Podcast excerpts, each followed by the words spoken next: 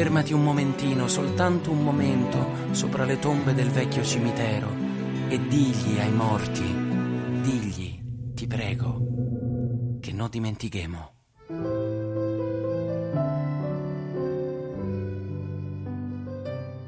Simone Cristicchi, non dimentichemo, lo abbiamo appena sentito, ma per non dimenticare bisogna prima scoprire. Lei è del 77, è nato dunque 30 anni dopo quei fatti, è nato a Roma. Come ha scoperto la tragedia delle foibe e l'esodo degli italiani di Istria, Fiume e Dalmazia? L'ho scoperto facendo una, una, ricerca, andando a intervistare in giro per l'Italia gli ultimi anziani ancora viventi che avevano mh, diciamo così, vissuto la seconda guerra mondiale.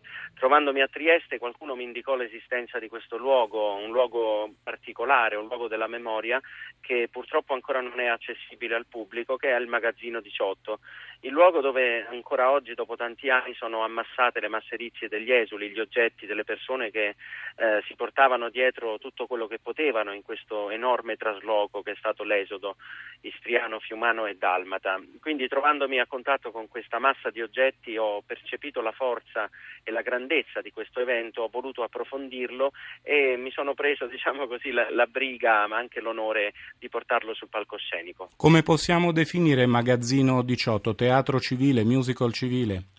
A me e al regista Antonio Calenda è piaciuto molto Musical Civile perché è un, un, nuovo filone del teatro di narrazione che si avvale anche degli strumenti tipici del musical, quindi una grande orchestra sinfonica, un coro di voci bianche e nello stesso tempo insomma, le canzoni, le canzoni inedite che ho scritto appunto per lo spettacolo. Lei, Cristicchi, è in tour da tempo con Magazzino 18. Che eh, diciamo, riscontri eh, di pubblico ha trovato? Quale sensibilità? So che è uno spettacolo che le è anche costato qualche critica.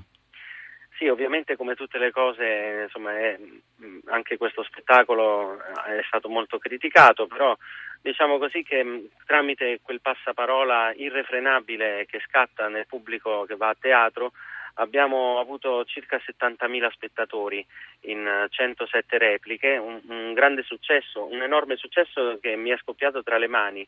Eh, sapevo di andare a raccontare una pagina di storia poco conosciuta e me ne sono accorto girando l'Italia in lungo e in largo.